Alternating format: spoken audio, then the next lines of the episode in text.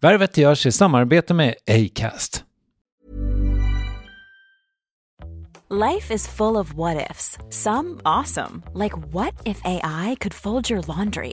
And some, well, less awesome, like what if you have unexpected medical costs? United Healthcare can help get you covered with Health Protector Guard fixed indemnity insurance plans. They supplement your primary plan to help you manage out-of-pocket costs. No deductibles, no enrollment periods, and especially no more what-ifs. Visit uh1.com to find the Health Protector Guard plan for you. There's never been a faster or easier way to start your weight loss journey than with PlushCare. PlushCare accepts most insurance plans and gives you online access to board-certified physicians who can prescribe FDA-approved weight loss medications like Wegovy and ZepBound for those who qualify. Take charge of your health and speak with a board-certified physician about a weight loss plan that's right for you. Get started today at PlushCare.com/weight loss. That's PlushCare.com/weight loss. PlushCare.com/weight loss. Ryan Reynolds here from Mint Mobile. With the price of just about everything going up during inflation, we thought we'd bring our prices down. So to help us, we brought in a reverse auctioneer, which is apparently a thing. Mint Mobile Unlimited Premium Wireless. How about to get 30, 30, how to get 30, how to get 20, 20, 20, how to get 20, 20, how to get 15, 15, 15, 15, just $15 a month? Sold! Give it a try at mintmobile.com/switch. $45 up front for 3 months plus taxes and fees. Promo rate for new customers for limited time. Unlimited more than 40 gigabytes per month. Slows full terms at mintmobile.com. Värvet presenteras i samarbete med Nasonex, utomhusmöjliggöraren, som de inte kallar sig av någon märklig anledning. Men det är i alla fall Sveriges mest köpta antiinflammatoriska nässpray mot allergisk snuva. Och nu kommer ett litet test, så fram med papper och penna du som lyssnar, nu kör vi. Fråga 1. Vill du vara ute mer i naturen? Fråga 2. Sitter du framför en skärm lite för mycket? Fråga 3. Är du allergisk? Om du har svarat ja på någon av frågorna så tycker jag att du ska bege dig till beanoutsider.se. Jag vill för övrigt poängtera att Nasonex nässpray är ett receptfritt läkemedel från 18 år för behandling av symptom vid säsongsbunden och perenn allergisk snuva. Rådfråga läkare om du är eller tror dig vara gravid eller ammar, eller om du planerar att skaffa barn, har en obehandlad infektion i näsan, nyligen har genomgått en näsoperation eller har en skada i näsan. Får ingen effekt inom 14 dagar eller om du redan använder läkemedel med kortison ska du kontakta läkare. Använd ej mer än 3 månader utan läkarkontakt. Stort tack Nasonex och beanoutsider.se. Jag levde i en ganska skyddad värld, och jag lever i en skyddad värld när det kommer till min musik, och där det är egentligen känslan som styr. Medans som låtskrivare så har jag konfronterats med något annat. Alltså att det är inte alltid känslan som styr. Rävvärvet. Rävvärvet. Rävvärvet. Rävvärvet. Rävvärvet. Rävvärvet. Rävvärvet. Rävvärvet. Vad kan jag säga om den här gästen som inte redan sagts? Hon har fått alla superlativ, vunnit priser, haft låtar på alla svenska listor som finns, spelat för fulla konserthus över hela landet, älskats av fansen, och under de 12 år som har gått sedan hennes självbetitlade debutalbum släpptes så har hon outtröttligt gått sin egen väg. Och kanske är det som har gjort att det ofta funnits en aura kring Laleh Pourkarim som flummig. Och den här flummigheten, om man vill kalla den för det, ska vi prata i det här 7:e avsnittet av Revervet. Det har gått typ 2 år sedan hon och jag såg senast. Då hade hon just flyttat till Los Angeles, och jag måste bara säga också att den här intervjun som du nu ska höra, den gjordes i Los Angeles i början av året. Alltså några dagar innan Donald Trump förändrade det politiska läget och deklarerade sitt inreseförbud för vissa nationaliteter, vilket ju påverkar Laleh, och det har det stått om i media sedan dess. Men det visste vi ingenting om när vi satt där på The Line Hotel i Koreatown i Los Angeles och pratade med varandra. Här är Laleh i Revervet. Med mig, Kristoffer Triumf. Det produceras av David Mer. Det presenteras i samarbete med Acast. Nu kör vi. Varsågoda, Laleh.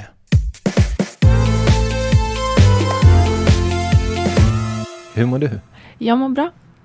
Hur mår du? Ja, men jag mår bra. Du ser lite solbränd ut. Ja, just bränd, va? Ja.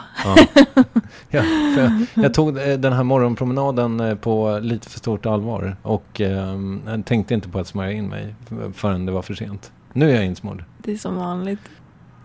Hur ser dina dagar ut nu? Vi sitter här i Los Angeles, det är våren 2017. Jag har varit ledig nu i alla fall sen julgrejerna hände. Så jag var ju på turnén och sådär. Och sen så kom jag hit nu, så nu har jag varit ledig. Så du är faktiskt det första skärp dig grej jag gör. I år? Skärp mig, ja. Mm. Så att jag kan liksom få sätta igång och göra någonting seriöst. Så att det är faktiskt också första gången som jag har varit ledig så här länge. Hur länge har du varit ledig? Alltså julafton, nyår. Hela den här, några, 2-3...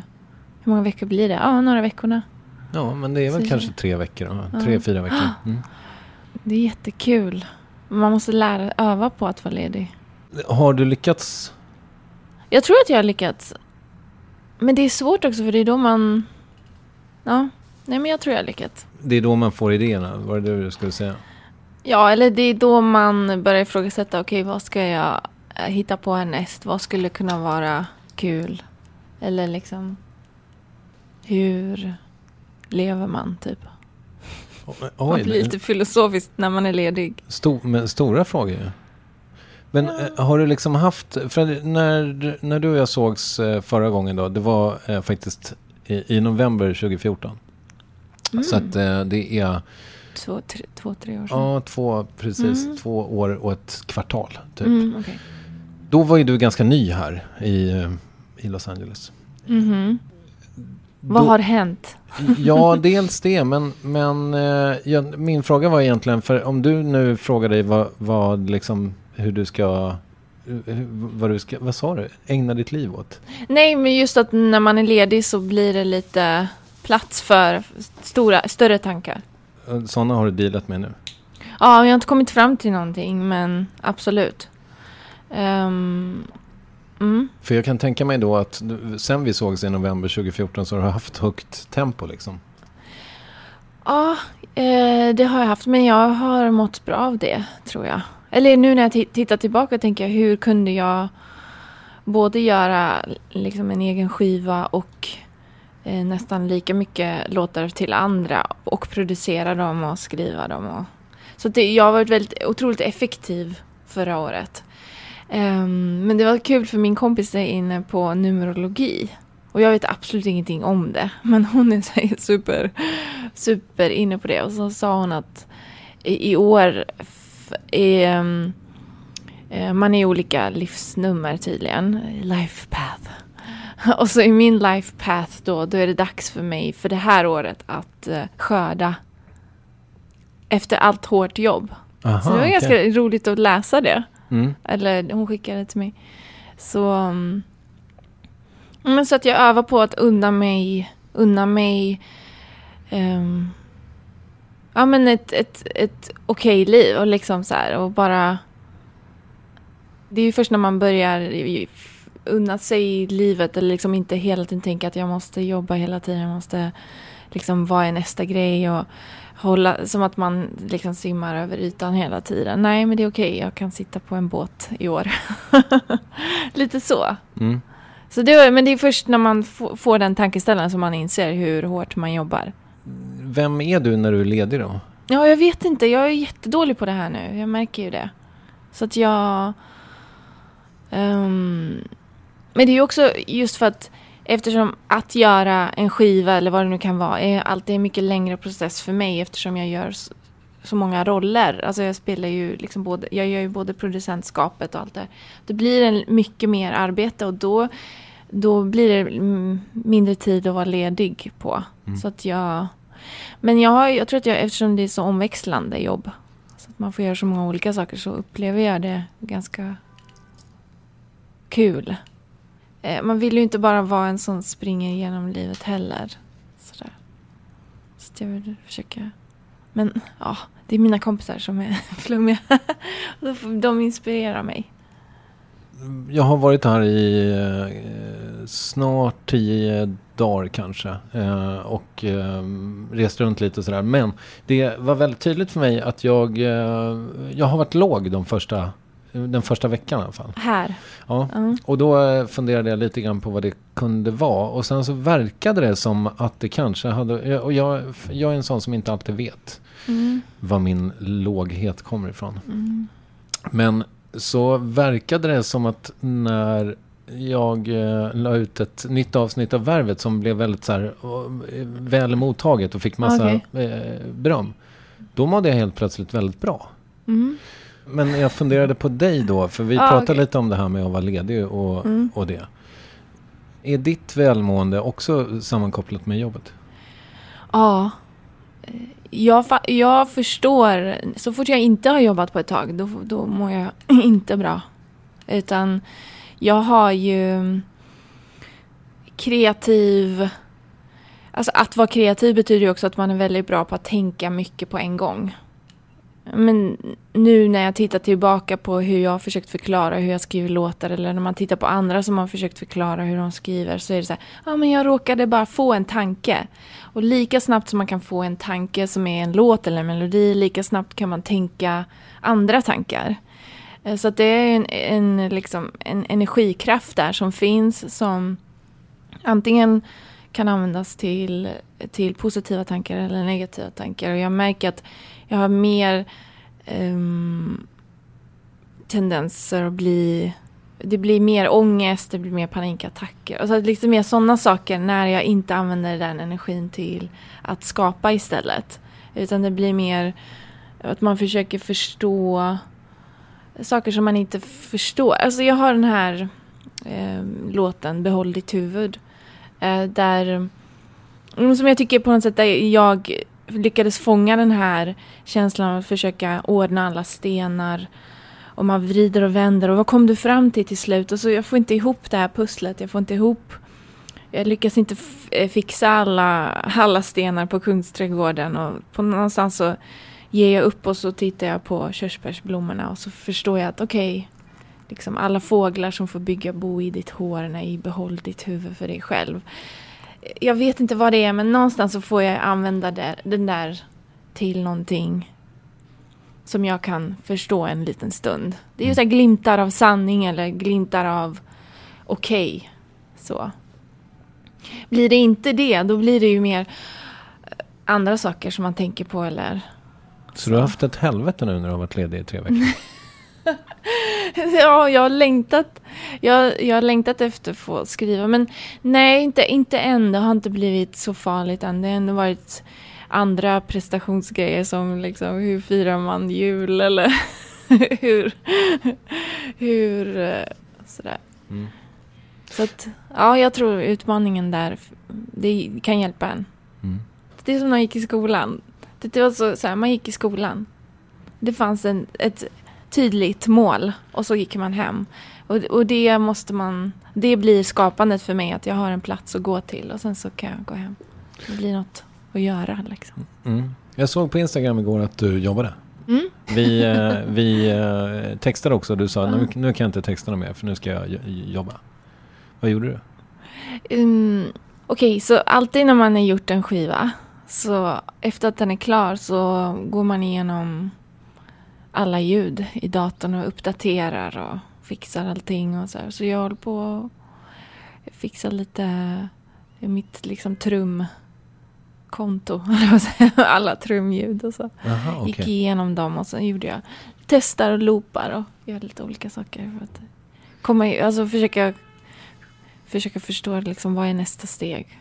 Jag vet inte om du har jobbat med honom, men jag är kompis med Peter Svensson. Och jag har sett honom läsa hans mejl någon gång, och det är så jävla mycket så här: renew your plugin for Pro Tools, bla bla bla.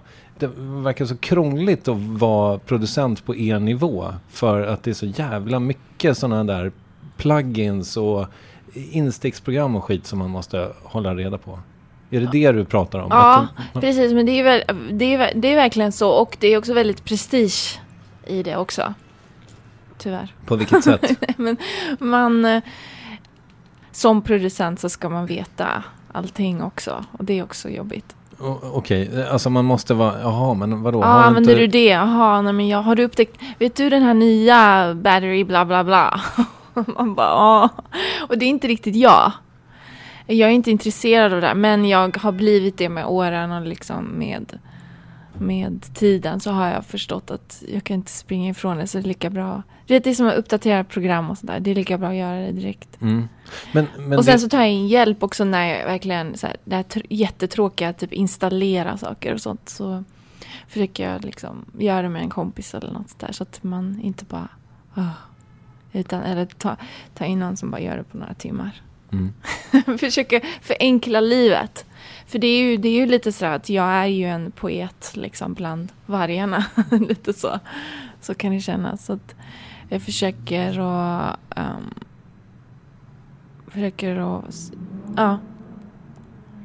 Så är det. När vi pratade förra gången så pratade vi lite grann om det här med att du hade att du faktiskt hade lämnat din gamla studio, sålt allting och sådär. Är du nu liksom i färd med att bygga upp det här igen då? Eller har du redan gjort det? Ja, jag har nästan gjort det. Men man blir ju aldrig klar. Utan det är hela tiden nya saker. Så. Förra gången också, som en grej som kändes ganska tongivande för dig var att du hyrde liksom in dig hos någon tant typ. Och vi pratade om ljud också. Att det är, så här, det är en stad som alltid låter. Det är väldigt svårt att hitta tyst. Har du hittat tyst? Ja, jag har hittat tyst. Jag tror det vi gjorde då var väl att vi var ett gäng kompisar som så här, någon kanske är skådis, någon är mycket musikmänniskor. Sen så hyr man ett jättestort hus och så bor man där tillsammans. Det var det vi gjorde då och det var väldigt kul. Men så nu har jag hittat ett ställe som är lite längre upp i bergen liksom. Hills. The hills. Running up that hill. För att få den här tystnaden. Och nu när det har regnat nu, apropå att det har regnat så många dagar, så ser det ut som Nya Zeeland här. Det är jättekul. Det är otroligt grönt LA just nu. Och där har du liksom din hemmastudio nu. Ja, det har jag. En sak som vi inte kunde prata om senast, för vi satt här i november 2014 och sen när jag kom hem då fick jag se dokumentären om dig. Som jag tyckte var otroligt. Den gick ju här om dagen höll jag på att säga. Men... Gjorde den det? Ja. Ja, vad roligt. I SVT? Igen, ja. Ja, vad härligt. Ja, för första gången så kunde jag inte riktigt titta på den helt så här. Utan men den här gången tittade jag på den. Och det var lite intressant. Vadå? Hade du inte liksom sett den under processens gång? Nej, bara delar. Små snuttar. Det här låter helt sinnessjukt. Vadå? Har du släppt ifrån dig kontrollen på det? Jag var väldigt kontrollerande under inspelningen. Väldigt så här, de här timmarna, det här och då. Så jag utövade min makt under inspelningen. Men sen när det gäller att klippa och... Nej, det kan man inte göra. Alltså, det är ju Fredrik och Kalle som gjorde filmen. De är ju konstnärer eller så. Mm. Så att... Nej. Nej, det bara kändes som att du borde, jag borde. Det känns som en sån kontroll. Nej, men de är så bra. De hade gjort den här José González dokumentären innan. Så att jag väldigt så här, smakfullt. Väldigt så. De har väldigt bra smak. Så att jag... Men det är klart att jag tittade lite på delar så här, men sen var det svårt att titta på hela på det sättet. Utan, ja men du vet, det är alltid... konstigt så, och ta in det i alla fall. Så nu kunde jag ta in det flera år efter nu är det. Så det var ganska kul. Speciellt det här i början när min göteborgska är kvar. När jag tror att jag är 13, 14, 15, jag vet inte hur gammal jag är. Och pratar i första minuterna där. Det är alltid kul att se när man är liten och pratar. Jag önskade den göteborgskan kvar. Men den tvättades bort när jag flyttade till Norrland. Eller för Stockholm då. Men då var den lite kvar. Och sen så flyttade jag till Västerbotten. Och då försvann den. Så tvättades ur. Och sen... Du får umgås med göteborgare. Jag gör ju det, men... Jag pratar göteborgska när de pratar göteborgska. Så nu går det inte att prata med dig göteborgska. Vill du att jag ska byta? Det här har varit jättekul. All right. Ja, men det är klart att jag kan försöka mig på det. Nej, jag tror det blir bättre. Det blir ett annat program. Ja, det hade blivit jättekonstigt. Jag grät ju som ett barn när jag såg den. Mm. Det kommer jag ihåg att du berättar någon gång. Ja. Jag vet inte varför, men det, jag känner det med dig också. Att det är... jag lyssnade på gick runt också idag och lyssnade på Kristaller. Och det är liksom... Det är... så nära någon slags smärtpunkt. Så att det, för mig är det väldigt ansträngande att lyssna på dig på ett sätt. Att det gör ont liksom. Krävande eller? Men, ansträngande? Ja, fast på det vackraste av sätt. Men man, förhoppningsvis känner man mycket. Eller man tänker och känner och konfronteras. Mm, det är jobbigt. Ja, det är kul. Ja, och jobbigt.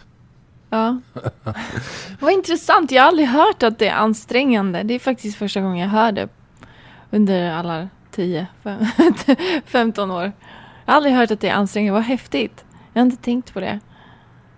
Men det kan jag förstå eftersom det handlar om det här kaoset och försöka få ordning och sorg och liv. Och... Det är sant. Mm. Det borde vara det. Det är ju lite så att jag... För min egen del så känner jag inte att det blir en låt förrän jag får en aha-upplevelse. Och då kanske det blir som det blir. Aha-upplevelsen är viktig för mig och då kanske det blir lite... Ja, jag tror vi återkommer till Kristaller så småningom. Men vi pratade 2014 om att sakna. Vad saknar du just nu? Alltså, okej. Vad saknar jag just nu?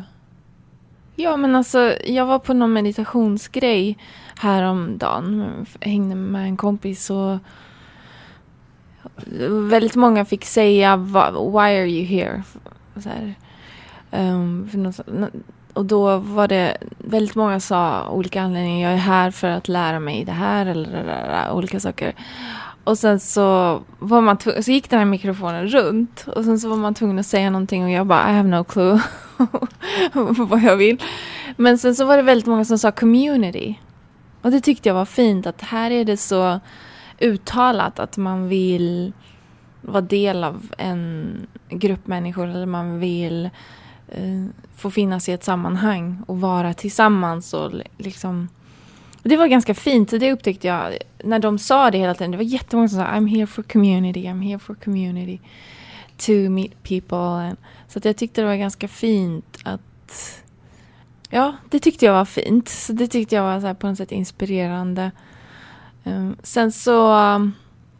Jag har en reflektion om det. Ja. För att jag tänker att du, när man tittar på tv här så är man som svensk liksom... tv-konsument väldigt, eller jag blir i alla fall lite chockad varje gång över vad man väljer att göra reklam för. Det är väldigt mycket läkemedel, Cialis som är någon slags potenshöjande medel är det otroligt mycket om, även om så här ganska komplexa liksom psykmediciner och skit. Men så är det också jättestort verkar det som med Ancestry släktforskningstjänster på nätet där man får reda på vem man är inom citationstecken. Jag fick reda på att jag var 26% nigerian och det förändrade livet på mig. Ja, för mig. Alltså det var ett citat. Okay. Tänkt citat från en reklamfilm. Men jag tänker på det här med community som du säger att vi kanske för nu, du sa att det är många som är här och som saknar det. Alltså tänker du då i den här stan? Ja, jag tror att väldigt många alltså det är ett utbrett fenomen att man är ensamma. Jag tror definitivt att det är så här väldigt mycket. För att vi är en stad full av liksom framgångsrika människor och alla borde vara glada. Men den här ensamheten, jag tror det var det som slog mig hårdast när jag såg den liksom ensamheten också hos väldigt så här framgångsrika människor som borde vara glada så här, men vänta, du har gjort det här och det här och det här, och så ser man den här otroliga sorgen och ensamheten. Nu kallar vi den ensamhet, men det är ju säkert, det finns många namn liksom. Och det var för mig det blev en sån otrolig chock att inte ens på den här platsen där vi får ha så roligt och vi får göra så många saker och alla är så otroligt framgångsrika. Jag menar, var och varannan bil är liksom jättedyr och alla är så här. Men att det är en sån olycka. Så det är väldigt, på det sättet så är det en väldigt konstig stad.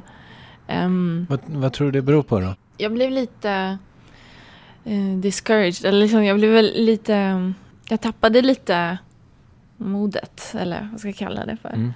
När jag mötte det, för jag tyckte det var så sorgligt, så att det tyckte jag var jobbigt att se. Varför tror du människor är mer ensamma här än någon annanstans?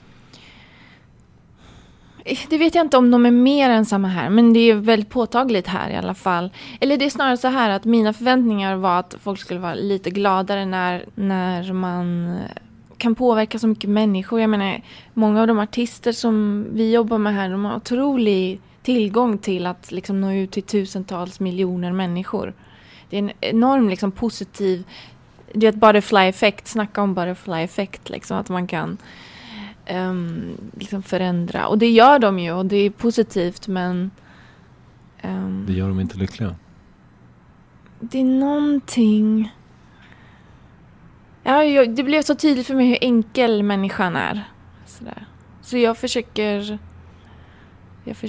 Det är också omställningen för mig blir väldigt stor också från, för mitt botten har ju varit extremt djupt liksom, både praktiskt i mitt liv och mitt känsloregister har gått från liksom urfattigdom som jag faktiskt levt i när jag var mindre innan vi kom till Sverige, och till den här bo i Hollywood liksom. Det här, både mitt liv och mitt känsloregister har funnits på så många olika platser, så någonstans så tänker man, och då blir det att det blir jag ser... Det är svårt för mig att bara se det som är bra. Och jag inser också att egentligen, även om folk låtsas som att de är lyckliga här, så tror jag att de i alla fall känner olyckan omkring dem. Jag vet inte, jag försöker klura ut det där. Ja, men det där är ju intressant. Det är väldigt svårt. För du har ju också en jättestor plattform. Du har ju ett jättestort... liksom, en fanbase och så vidare, men det kanske du märkte att det gjorde inte dig lycklig heller? Jo, alltså det är det enda som gör mig lycklig, när jag ser ungarna sjunga Goliat, och det har blivit liksom, det har bara blivit deras låt, de kan den, och så sjunger de att jorden ska bli hel och vi ska inte skada. Alltså för mig, det är det som är lycka. Eller att de sjunger att de bara får vara sig själva och sådär. Jag vet inte, för mig det är nästan den enda lyckan. Och jag, hela tiden så kommer jag närmare mig det att den enda lyckan är liksom delad lycka. Så att det är mycket det jag skriver om nu i alla fall, tror jag. För nästa skiva kommer handla mycket om sånt. Men så att det är det jag hela tiden håller på och lära mig nu. Men när jag lär mig någonting, då måste jag forma mitt liv efter det. Och jag har ingen aning om hur jag ska forma mitt liv efter en sån. Alltså jag är inte redo liksom bli liksom så här nunna. Alltså jag är inte redo att ge upp allting.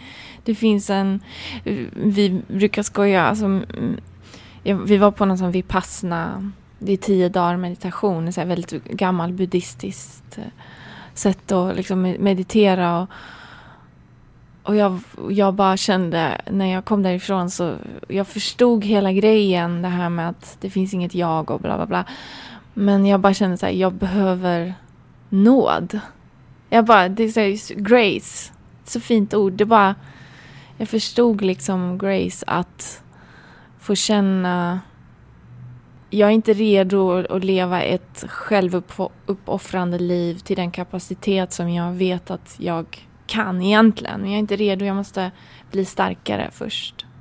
Men jag tror att det kommer att ske. Mm. Det kommer att säkert hamna där. Alltså, hur lever jag ett liv för andra samtidigt som att jag kan vara ha ett tryggt liv och ha makt över mitt liv och känna att jag kan kontrollera mitt liv och få leva ett tryggt liv. Så jag försöker hitta det. Hur kan jag göra det samtidigt som att jag kan leva i det här viet? För det är ju bara där vi är lyckliga. Så jag gör ju det för min egen skull också. På det sättet. Att leva för andra men fortfarande kunna ta hand om sig själv. Så det är det jag försöker klura ut här. Mm. För jag ser här hur det kan gå för långt. Det här med att ta hand om sig själv. Att det är en ond cirkel som man kan hamna i. Mm. Och den blir väldigt tydlig här. För man ser extrem rikedom, extrem fattigdom. Så jag försöker klura ut hur lever jag ett liv. Så. Och då kommer de här låtarna och Goliat och Bara för mig själv. Alla de här. Då hjälper de mig att leva ett liv som jag kan rättfärdiga. På något sätt. Att det är okej att jag har tak över huvudet. Och att jag har mat. För jag gör i alla fall någonting. Men samtidigt så har jag de skuldkänslorna. Och den insikten om att det är så privilegierat. Och det tror jag är viktigt på något sätt. Men jag tänker lite för långt kanske. Jag vet inte. Men du förstår vad jag menar, va? Ja, men jag tror det. Alltså att man känner ju... Ja, okej. Nej, fortsätt. Nej, men det är så svårt att... Jag gillar inte att man inte förstår vad jag säger. Det är så jobbigt. Så jag försöker hela tiden förenkla för mig själv så att jag kan vara tydlig, men... Men om jag förstod det rätt, det kommer med vissa skuldkänslor att vara så pass privilegierad som du är, men... Som vi är. Alltså, ja. Egentligen. Jo, fast du behöver inte känna skuld för dig. Nej. Eller?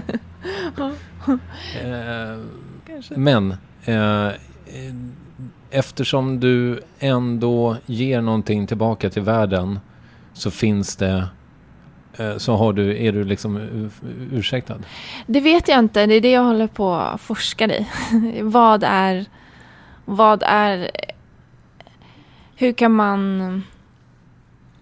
är ett okej liv? För på något sätt så föds vi in i någon slags fälla.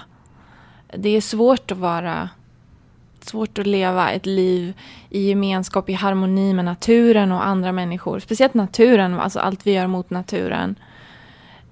Det är så svårt att leva i harmoni med det när man föds in i ett system som bara går emot det. Så att på det sättet så...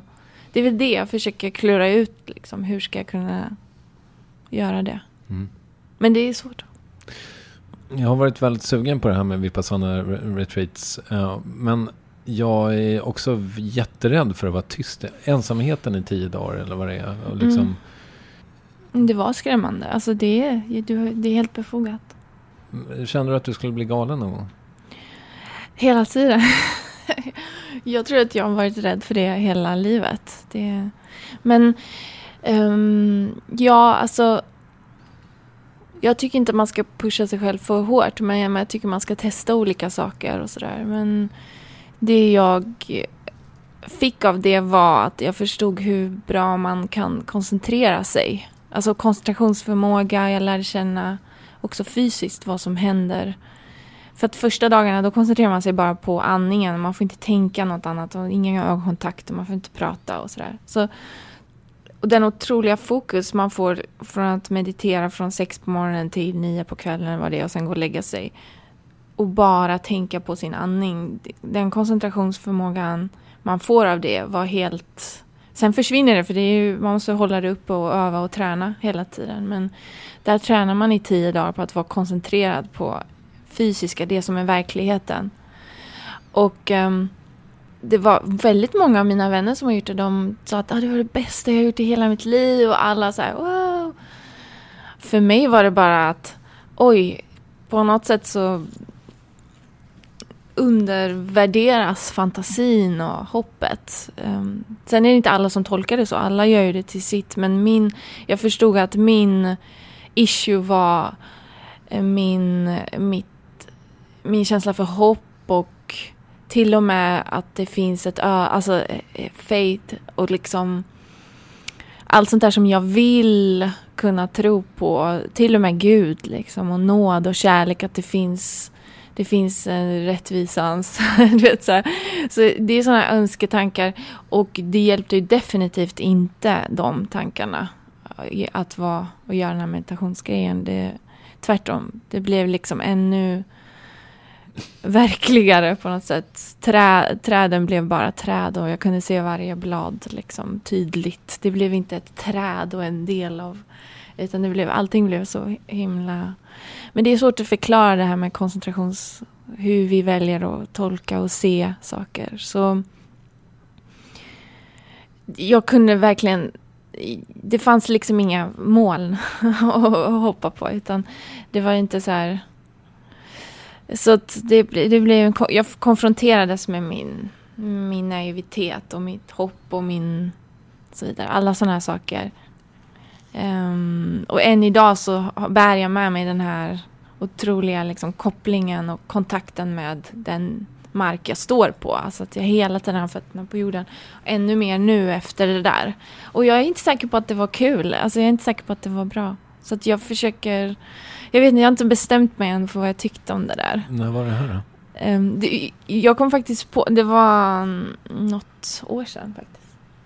Du kom på? Jag kom på det här med... Nej men nu, jag har ju kompisar som tror på så många olika saker. Och sen så var det någon som sa... Nej, det var faktiskt jag som kom på det här att Buddha... Buddha taught me to let everything go. Jesus forgave me when I couldn't. Så jag ska försöka få in i en låt. Buddha lärde mig att släppa taget om allt, och Jesus förlät mig när jag inte kunde. Så, det finns en sån. Så jag har definitivt konfronterats med mina svagheter. Och min kärlek till livet och till ett roligt liv och du vet.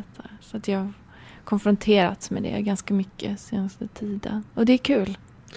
Jag återkommer lite till det här eftersom jag själv kanske lite brottas med huruvida jag kan tillåta mig själv att vara liksom harmonisk eller lycklig. Mm. För att jag är lite rädd kanske för att om jag mår inom citationstecken för bra, att jag då ska sluta sträva. Mm. Förstår du vad jag menar? Mm. Och finns det en för att jag tänker att det finns väldigt mycket sorg i Lales musik liksom. Mm. Och om du helt plötsligt skulle vara harmonisk, alltså skulle det påverka din musik negativt? Men det är intressant, jag vet inte. Det är faktiskt jag längtar ju, jag vill ju må bra. Men det är sant, alltså vad väljer man? Nu mår jag ju bra av att skapa, eller under skapandets stund så mår jag ju bra. För då känner jag så att jag har förstått någonting, eller en aha-upplevelse, eller att okej, nu kan jag sätta ord på den här känslan eller tanken. Jag vet inte, jag tror att jag har räddat mig själv genom att, i alla fall för den här nya liksom, skivan och nya tanken, hur jag började tänka då för att kunna liksom göra eller leva ett liv, så har jag gått tillbaka till när jag har varit barn och gått tillbaka till vad tyckte jag då, eller hur tänkte jag när jag bara var fri så att jag har gått tillbaka till och tänker. Hey, I'm Ryan Reynolds. Recently, I asked Mint Mobile's legal team if big wireless companies are allowed to raise prices due to inflation. They said yes. And then when I asked if raising prices technically violates those onerous two-year contracts, they said, what the f*** are you talking about, you insane Hollywood ass So to recap, we're cutting the price of Mint Unlimited from $30 a month to just $15 a month. Give it a try at mintmobile.com/switch. $45 up front for 3 months plus taxes and fees. Promoting for new customers for limited time. Unlimited more than 40 gigabytes per month. Slows full terms at mintmobile.com. When you're ready to pop the question, the last thing you want to do is second guess the ring. At BlueNile.com, you can design a one-of-a-kind ring with the ease and convenience of shopping online. Choose your diamond and setting. When you find the one, you'll get it delivered right to your door.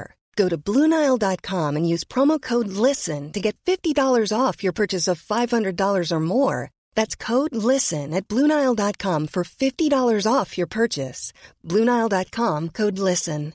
A lot can happen in 3 years, like a chatbot may be your new best friend. But what won't change? Needing health insurance. United Healthcare Tri-Term Medical Plans, underwritten by Golden Rule Insurance Company, offer flexible, budget-friendly coverage that lasts nearly 3 years in some states. Learn more at uh1.com.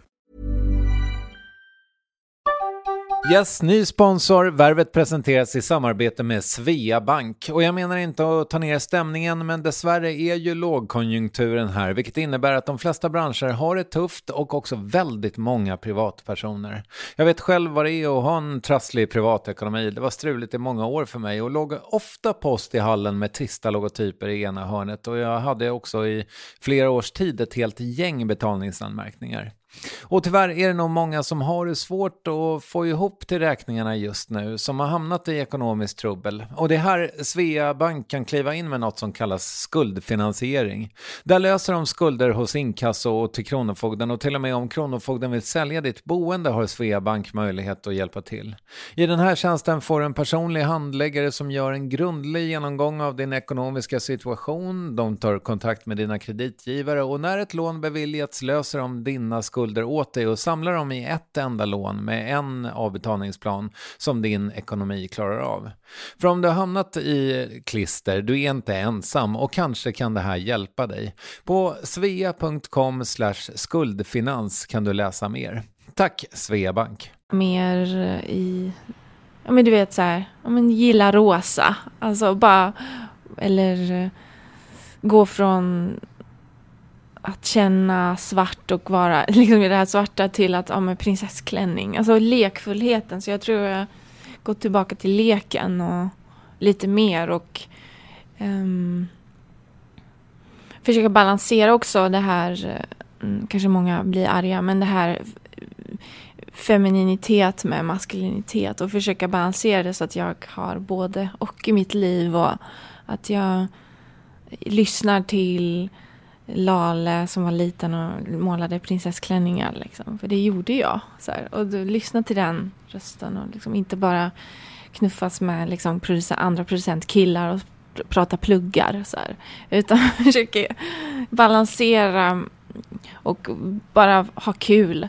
Men det här är ju bara sånt som jag kommer fram till när vi sitter och pratar. Det är inte så att jag sitter aktivt och tänker nu gör jag så här, utan det är bara en efterkonstruktion eller på så här, men efter analysen, när man tittar i efterhand så ser man så här, det kanske var så här jag tänkte. Mm. För det har hänt nu att jag börjat bara strunt i det, alltså lite lek. Bara gå efter känslan, magkänslan. Det här tycker jag är kul. Ja, men då gör vi det. Mm. Bli ledd av det och förstå att det är mina tankar och min logik kommer inte kunna leda mig rätt i livet, utan det är min intuition och min känsla, det är mer sant. För jag kommer inte kunna ordna alla stenar. Jag kommer inte kunna vända och vrida på allt. Mm. Så det är, jag vet inte, omfamna ett kaos och sen så försöka leka i det. Och släppa taget. Det är en ny låt som jag har skrivit nu. Som jag hoppas blir klar. Så jag vill inte citera den om den inte blir klar. Men det handlar just om det där att det måste vara svårt att vara Gud. Att låta allting rinna ur händerna och det är sand överallt. Du måste nog ge upp till slut för det är svårt att vara Gud. Så det är ganska kul. Det är den känslan jag menar. Det är det jag försöker göra. Men jag skulle inte säga skuld. Jag känner inte skuld. Jag tror jag hade känt skuld om jag var oresonlig i mitt liv. Men det jag tycker är väldigt så. Allting är väldigt resonligt. Jag ska säga resonligt. Det är väldigt, jag kan på något sätt motivera det mesta i mitt liv. Och så att jag känner ingen skuld så, utan det är mer att jag har en inbyggd vilja som jag har fått från mina föräldrar på något sätt. Det är ärvt egentligen. Helt ofrivilligt skulle jag påstå. Att jag vill ha en bättre värld. Så. Men det är jättetråkigt att säga det så. Men det är det egentligen jag vill. Varför är det tråkigt att säga? Egentligen. Jag vet inte. Kanske för att man växte upp på 90-talet med Kurt Cobain. Det är så här, man ska bara känna. Och så ska det vara tydligt ändå. Men nu börjar tiden förändras. Jag kände att det börjar ske liksom, någonting nytt börjar hända i världen. Och jag tror att vi börjar gå mot en tid där vi måste börja vara öppna med våra intentioner. Och att det är okej att tycka att man vill göra världen hel. Och att man vill förändra den på ett positivt sätt. Och så jag tror att vi kommer börja gå mot en sån tid. För att det är oundvikligt. Och att vi börjar förändras. Jag tror att det börjar hända saker. Mm. Så jag är väldigt hoppfull. Jag tror att det kommer gå bra för oss. Tror du att du kommer vara kvar här alltid? Jag vet inte. Det är jättejobbigt. Jag märker ju hur jag har ett behov av att försöka klura ut. Så här, okej, det är här jag ska bo. Det här är min framtid. Och försöka... Ja, men på något sätt ha en plan och kontrollera det där. Men Så jag har bara gett upp. Jag har bara bestämt mig för att jag kan inte bestämma mig. Jag kommer vara där jag vill vara. Men jag hade gärna velat känna att här kommer jag vara för alltid. Men jag kommer definitivt vara här länge till. Så länge liksom jag har mer att klura ut. Så. Mm. Du, en aspekt av att du flyttade hit antar jag var väl att du skulle vara just utvecklas som producent och låtskrivare åt andra så här. Ja, det var ju lite, det var mer att jag kom hit och så jobbade jag lite och så åkte jag tillbaka fram och tillbaka så kändes det bara fel att resa så mycket så då var det mer praktiskt. Så det var liksom det beslutet att flytta hit smög sig på, absolut. Mm. Det smög sig på mer att säga okej, det här går bra. För man vet ju inte eller så. Om vi liksom bortser från Laleh, så här, hur har det varit den resan? Som låtskrivare till andra typ. Mm. Jag vet faktiskt inte. Jag försöker inte tänka på det för det har inte varit... Alltså, på ett sätt så har jag konfronterats med underliga sidor av musikbranschen. För att jag har, när det kommer till mitt artisteri, hur jag har jobbat senaste... Vad är det, 13 åren nu eller hur länge nu jag har hållit på. Så jag levde i en ganska skyddad värld och jag lever i en skyddad värld när det kommer till min musik och där det är egentligen känslan som styr. Medans som låtskrivare så har jag konfronterats med något annat. Alltså att det är inte alltid känslan som styr. Och... kämpat för att låta känslan styra. Så att det har funnits ett bevisande, ett liksom, nej men det går, man kan göra sådana här typer av saker och så. Så på det sättet så att jag har konfronterats med en annan sida av musikbranschen som har varit bra för mig såklart. Och jag har också förstått att man ska alltid göra det man verkligen brinner för eller vet innerst inne är rätt för en. Så det är mycket sånt som jag har lärt mig. Att göra det som jag är bäst på. Och hålla mig till det som jag tycker är viktigt och så vidare. Även om jag skriver för någon annan så kan jag forma den... Ja, och också veta att ibland vet jag bättre. Till exempel. Att okej, jag vet att du vill skriva om det här. Men tänk om vi skulle liksom ha den här inriktningen. Och inspirera artisten eller den jag skriver med till att skriva något annat till exempel. Eller, för du vet, det är lite svårt att förklara. Men typ, tänk dig att du träffar någon artist. Och de yngre, de är ju värst egentligen. För det är så här, ja men vad ska vi skriva om? Och så säger jag, men jag gillar att röka. Typ jag har fått en så här, kan skriva, I like to smoke. Man bara, okej. Ja, men jag är inte rätt liksom låtskriv. För jag fattar den grejen, jag skulle kunna göra cigaretter. Då vill jag hellre säga, okej, du vet, jag kan inte förklara. Men alltså, folk är jätteunderliga här. Så att man konfronteras så mycket. Så att till slut så här liksom... förstått att de artister som jag klickar med bäst är också sådana som har ett djup och som har, eller alla har vi ett djup egentligen, det är bara att vi är olika faser i livet, men de som har haft lite faser i livet helt enkelt och har någon slags längtan till någonting som är viktigare än de själva.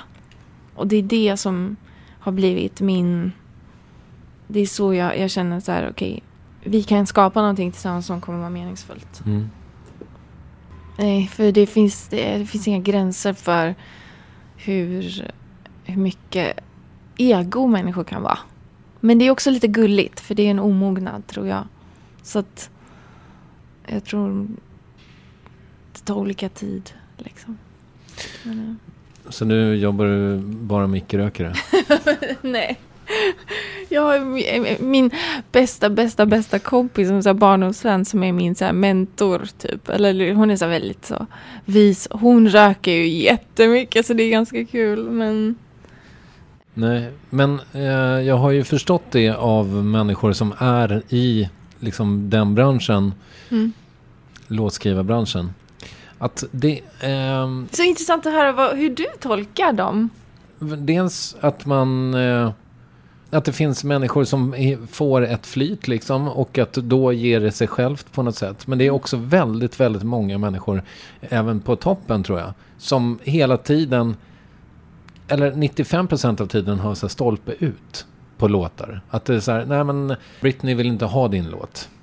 Det var nära, hon älskade den, men det funkade inte med. Liksom, att det är så otroligt mycket, ja men stolpe ut helt enkelt. Nej, det är ju inte alla låtar. Det är ju liksom av 100 så är det 3 som går bra. Ja, men precis. Nej, det är ju extremt... Det är ju väldigt... Det är ju riktiga jobb, om man säger så. Det är ju väldigt så morgon till kväll och... folk får ju inte riktigt förhoppningar heller förrän de ser låten på albumet och ser att... Jaha, vänta, de har verkligen tryckt att den är där. Mm. Oftast... Så att det är ju verkligen... Det är ju sant. Mm. Så är det. Men du måste ju också ha fått erfara det nu under de här åren. Ja, men... det har jag absolut gjort. Men jag jobbar inte riktigt på samma sätt. Utan jag är mer... det är mer att... Nu har det blivit att om de ska skriva en låt om en specifik sak och så behöver de någon som kan sätta ord på det, så jobbar vi. Och då finns det en sån emotionell attachment till den låten.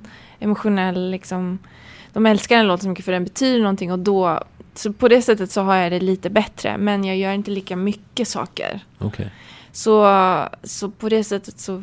Och jag orkar inte det heller att jobba på det här sättet. Så att jag försöker göra det mer att... Ja, men de får komma till mig om de ska skriva någonting viktigt. Om typ... Som med Demi och både Ellie och så här. Det har varit att... Jag har skrivit om hennes pappa som gick bort fast som var psykiskt sjuk. Och alltså försöka få in det i en låt. Och det är jag bra på. Att sätta ord på det där som de känner. Mm. Så det har blivit lite mer mitt jobb. Sen så... På det sättet så... Är jag inte den typen av låtskrivare. Jag orkar inte med den grejen. För att jag har inte den tiden. Eller liksom viljan. Mm. Så. Mm. Det är för mycket. Det är för svårt. Och det är för mycket. Och det tar för mycket tid. Och skriva låtar som då kommer man in i en mer så här... Huckar och... Alltså det är ett helt annat tankesätt. Ett annat matematiskt sätt. Däremot så kan man ta in mig om man vill ge någon mening till sin huckiga låt. Det kan man göra. Mm. Men jag kan inte... Jag jobbar inte på det sättet. Det är för mycket. Det känns för mycket... Det är för jobbigt, tror jag. Mm. Men min bild av, alltså att när du kom hit och sådär, att du blev signad till Max Martins förlag eller vad det nu var. Mm. Det var ju att då skulle du just göra det. Du skulle vara en helt vanlig låtskrivare. Men har du gjort om, alltså har ni gjort om det samarbetet eller? Ja, alltså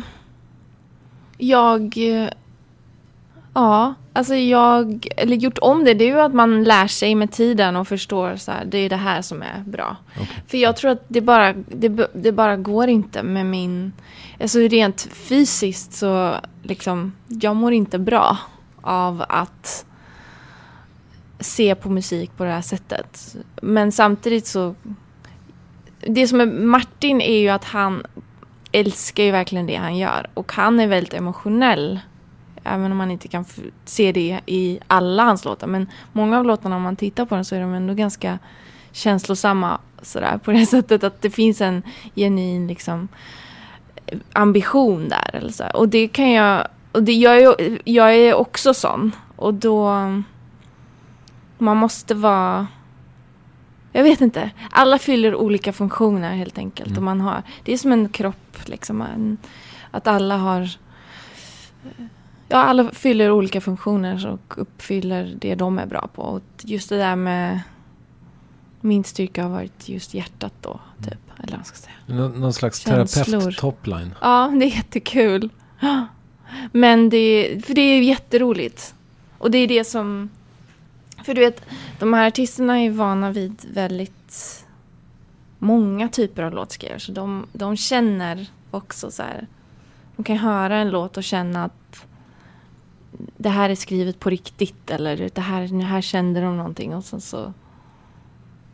så får man ett rykte liksom, och sen så är man i det. Det är ganska skönt. Så att förfrågningarna fortsätter komma? Ja, men just kring de grejerna. Typ att vi vill skriva en känslomässig ballad om det här. Och det är bra. Det är fantastiskt. När du är artist så har ju du uppenbarligen vinnlagt dig sedan dag ett om att vara den som bestämmer, och att just där, lite grann som vi var inne på med kontroll, att du har full kontroll. Och jag tänker att om man då ska, om man är Max Martin så har man då är man kanske i en position där man har 100% kontroll på hela kedjan. Men alla andra under honom, han har ju inte det. Folk tror att han har det, men det är ju artisten i slutändan som gillar låten eller inte gillar den, eller det är skivbolaget och så vidare. Och det ser ju han ju också så här. Alltså det är bara låtarna, de måste vara bra. Det är inte så enkelt att man kommer in och säger hej, jag är liksom Max Martin, gillar den här låten, utan du måste fortfarande leverera hela tiden.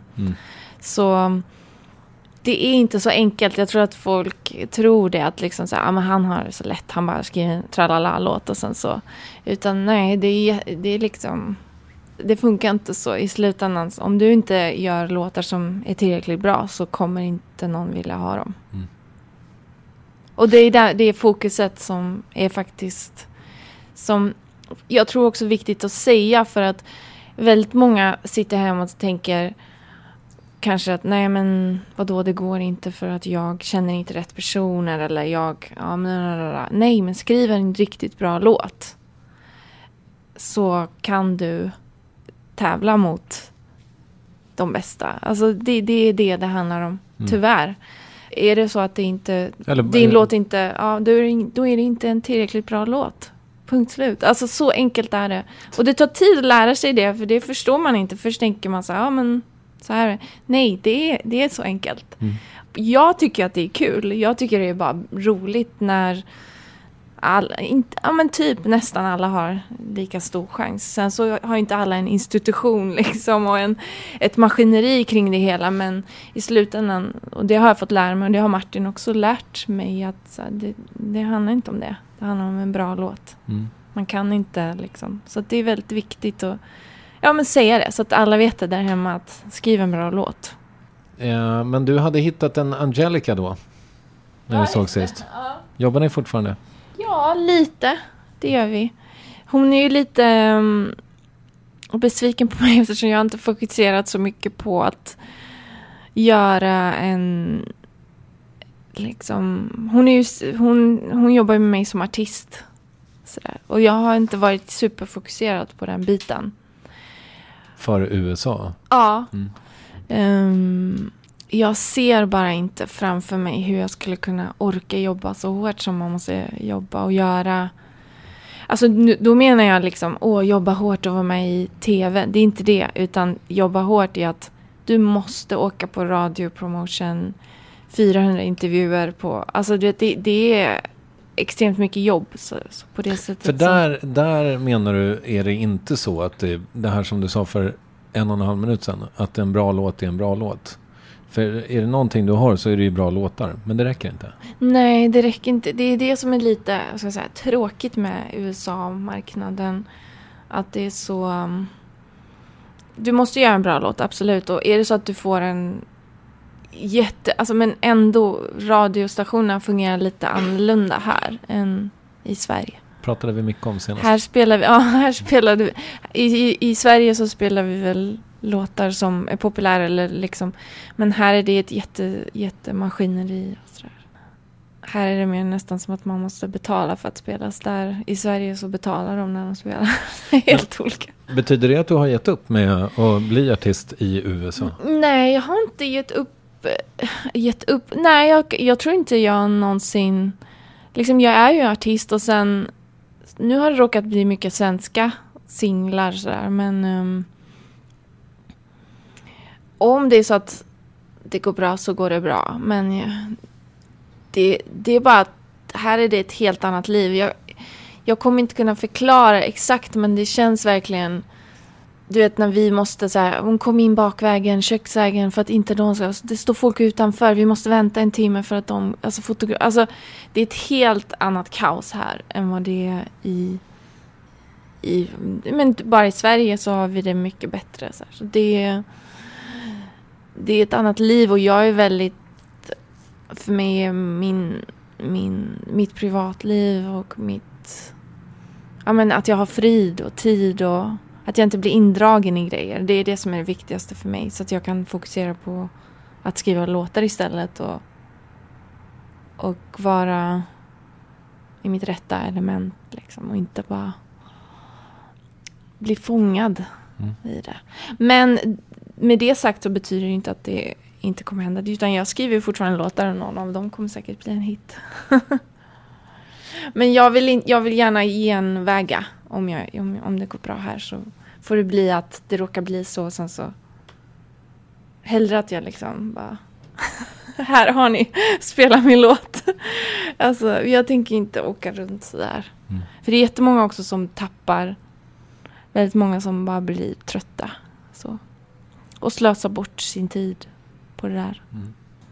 Du har ju släppt ett album sen sist och jag har inte så jättemånga frågor om det egentligen, men jag tänker så här, och det här kanske uppfattas som en korkad fråga. Vi får se. Titelspåret Kristaller.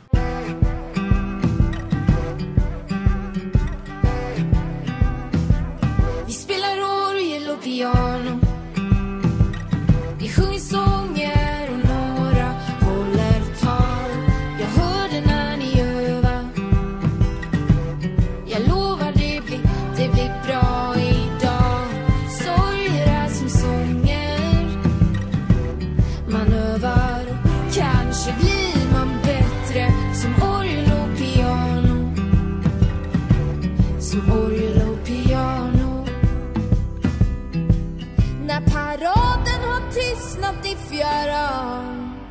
Och klockor och sång är viktar.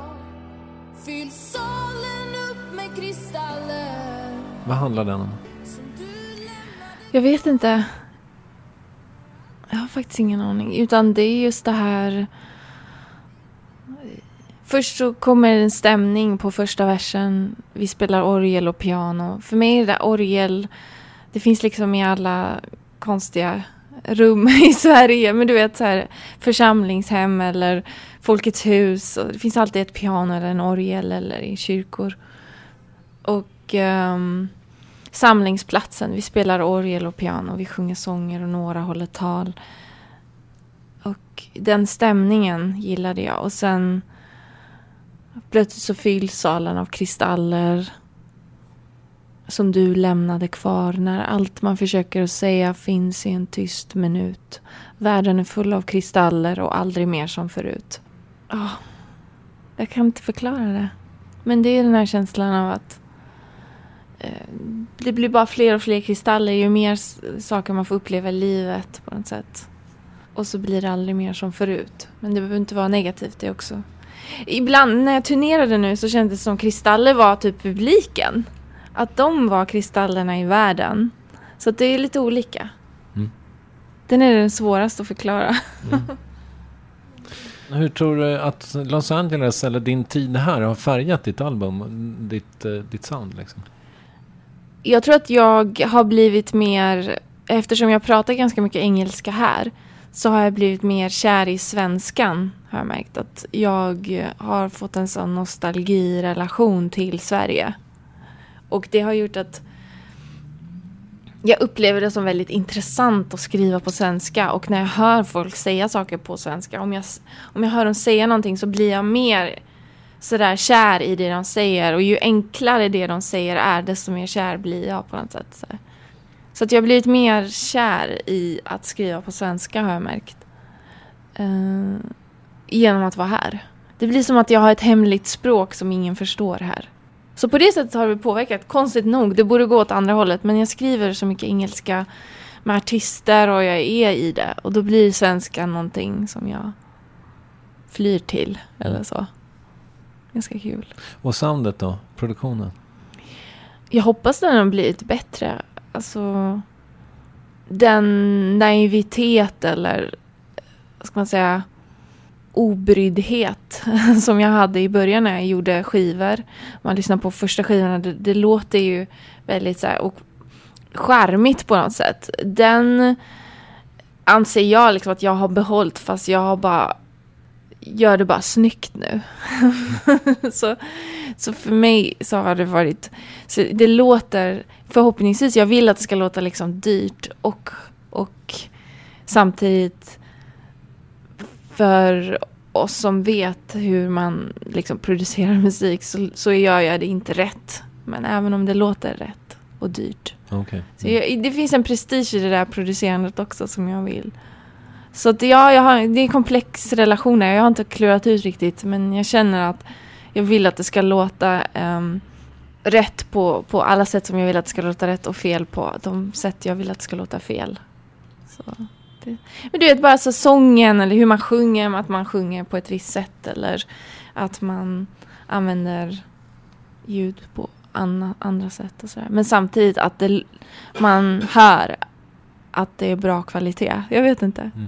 Du, jag tänker så här nu när jag har läst på om dig och igen och lyssnat på min egen intervju med dig, så sjunger du ju på din senaste skiva att din mamma sa att du ska glömma bort var du kommer ifrån. Mm. Men det känns som att du aldrig riktigt får göra det. Får du det? Aha. Jo. Jag gör det, tror jag. Jag har inget ansvar på det sättet. Jag har säkert ett ansvar, men jag känner inte det ansvaret. Jag känner ett ansvar gentemot liksom hela världen, eller vad man ska säga, alla, än snarare bara en plats eller en del av världen. Men samtidigt så har jag kommit mer i kontakt med liksom min persiska sida här, eftersom det är ganska många iranier här, så det är ganska kul också. Mm. Ja, så på det sättet så är det ganska kul, och jag har blivit mer svensk och iransk och sådär här. Och rysk pratar du om? Ja, lite. Jag försöker hitta en rysk kompis för att jag vill lära mig ryska igen. Så. Mm. Jag vill ha alltid någon sån här rysk ytlig tjejkompis. De verkar så kul. I want this. Yes, thank you. Jag vill ha en sån riktigt så div-kompis. Det hade varit kul. Jag har bara sett dem från avstånd. Jag går ju alltid på ett ryskt spa här. Aha. I stan. På La Cienega. Kan jag skicka dit dig? Okay. Se ifall du hittar någon. För där känns det som en divor. Om du hänger lite i receptionen där så kommer du hitta en härlig diva, tror jag. Vad vet du om din framtid då? Jag vet inte. Jag hoppas att jag blir bättre på att uttrycka mig och prata liksom på ett sätt som inte förutsätter att man ska veta allt det jag vet. Eller ha de erfarenheter eller som jag har. Utan jag kan vara mer tydlig. Och det är lite sådana mål jag har. Och vara mer tydlig och få liksom fler. Jag vill ha lite mer. Jag vill umgås mer med kompisar och sånt där. Jag umgås ganska mycket med kompisar, men jag vill bli bättre på att liksom njuta av livet eller göra vardagliga saker. Jag ser upp till människor som kan leva ett liv och på något sätt går upp på morgonen och vet vad de ska göra. Sådär. Jag tycker det låter coolt. Okay. Det är jättekult. Men vadå, vet inte du vad du ska göra på morgonen? Jo, jag vet det. Jag har liksom... ja, inte för att låta sånt, men du driver ju en verksamhet. Så att, det är klart. Men jag har alltid en slags... ett helt annat perspektiv som samtidigt finns där. Så att jag kan inte 100% tänka så här, men nu gör vi det här för nu gör man det här. Eller jag kan inte förklara. Det går inte att förklara. Herregud. Okay. Men vilka är vi som har den här verksamheten? Nej, men bara det här att väldigt många av mina kompisar nu, de drömmer om att gifta sig och få barn. Och de har så tydliga drömmar om vad de vill göra med sina liv. Så jag vill gifta mig, jag vill få barn. Alltså det är väldigt tydligt. Och på något sätt så kan jag tycka att det är häftigt att man kan ha en sån tydlig väg som man vill gå. Medans för mig blir det så här, okej, vänta, ska jag bli nunna eller eller typ driva jätteföretag. Alltså jag vet inte vad jag ska göra eftersom jag tycker så mycket är kul och jag har jag kan se mycket framför mig som skulle kunna. Men du kan inte relatera till att vilja gifta sig och ha barn? Nej, men jag tycker det är det finaste som finns när andra har en sån tydlig. Jag tycker det är väldigt gulligt. Eller liksom så här gulligt. Det är väldigt fint att de bara, jag vill det här. Och så vill de det. Mm.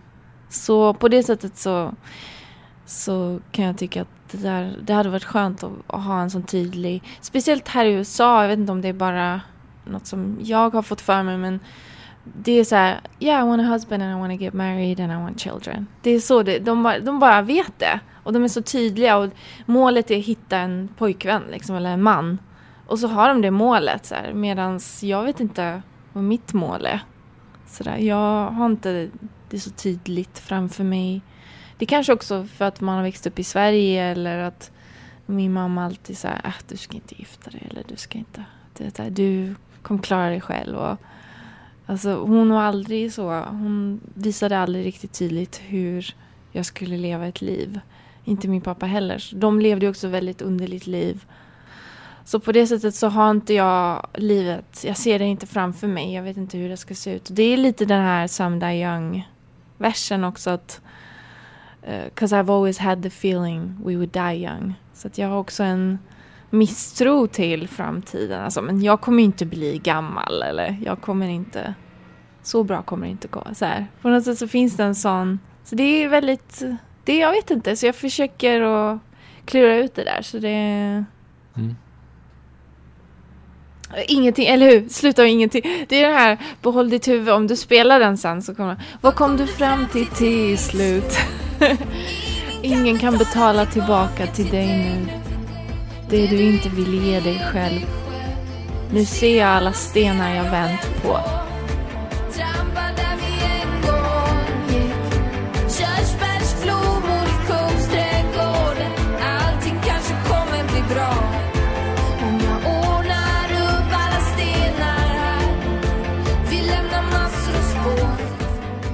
Ungefär så är det. Att jag går runt och så här och sen har jag ingen aning om vad vi kom fram till slut. Det är så här kaoset liksom. Så det är väl det jag försöker klura ut det där och försöka se hur ett liv. Så att jag försöker också lära mig från människor omkring mig. Mm. Som liksom finns i mitt liv. Jag gillar vissa. Jag har en kompis som är väldigt konservativt kristen uppväxt. Sen är han inte sån idag, men han har väldigt så här tydligt, han har en enorm liksom stark kärna som han hela tiden följer. Sen så kanske man inte blir världens mest kreativa på det, men det är ganska häftigt hur vissa människor kan ha en sån tydlig bild av vad livet är. Mm. Så jag lutar mig på de människorna. Så det är skönt att de finns ändå. Att det finns människor som vet. Sen så kan de vara jobbiga ibland. Alltså det kan ju finnas... kan gå åt olika håll, men... det är det som gör att det blir så fint att vi alla är olika och att man kan lära sig av varann. Så att jag försöker att lära mig. Så jag har ingen aning. Nej, men du vet att du ska liksom, för att det verkar ju ändå som att ditt skapande, det är ju det jag ska på slut. Sommarturné. Ja, det ska du. Ja. Mm. Då kan vi gå och köpa dem. Ja, men då kan vi göra reklam för dem ganska snart, eller hur? Ja. Vill du rekommendera något? Ja, men alltså någon sån här psykedeliskt. Bachelor. Okej. Okay. Alltså det är så, det är jätteflummigt program. TV-serien? Ja. Mm, okej. Okay. Vi har pratat så mycket om andlighet. Ja. Ja, det skulle jag. Min kompis visade mig häromdagen. Mm. Det är helt flummigt program. Bachelor. Okay. Mm. Och vem tycker du att jag ska revarva? Ja, men du skulle kunna intervjua Kima. Har du intervjuat henne? Jajamensan. Okej. Okay. Mm. Revarva Kima Nevaroni. Ja, jättebra. Hela det här snacket gick ju jättebra. Ja, men alltså jag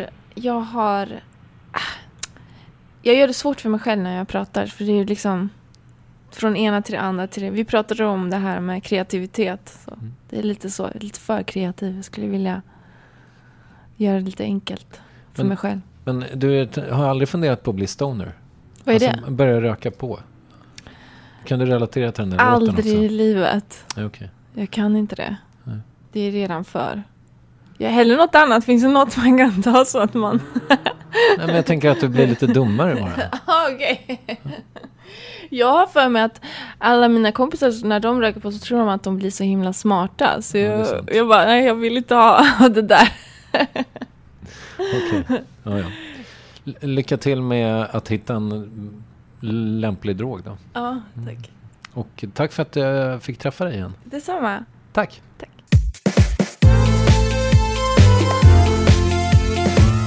Ja, det där var Laleh och det här är första veckan som ett Revervet kommer ut som ett reguljärt avsnitt. Jag hoppas att du inte misstycker. Jag tycker att det känns superhärligt att jag kan revärva folk lite hur som helst. Det gör mig friare för att det är ju många som jag har träffat under de här snart 5 åren som jag gärna gör om så att säga. Och det tror jag alla blir glada av. Eller? Berätta det för mig. När det gäller Laleh, hennes musik finns på alla strömningssajter. Dokumentären Jag är inte beredd att dö som vi pratar om, den finns på iTunes till exempel. Jag hoppas vi hörs nästa vecka. Då är det ett sånt här vanligt Värvet med Plura. Hoppas vi hörs då. Puss och kram, hej då.